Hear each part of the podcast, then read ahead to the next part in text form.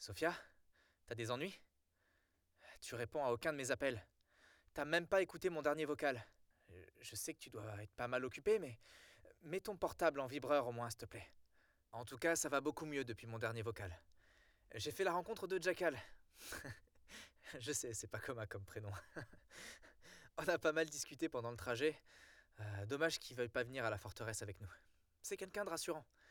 Mais t'en fais pas, il me dépose quand même. Hey, ils sont tous jetés sur les barres chocolatées ou quoi? Il reste que des bonbons à 2 balles.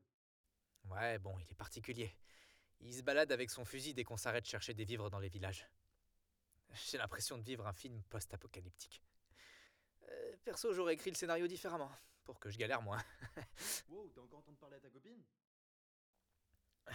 Désolé, j'ai beau répéter à Jackal qu'il n'y a rien entre nous, il continue de me charrier.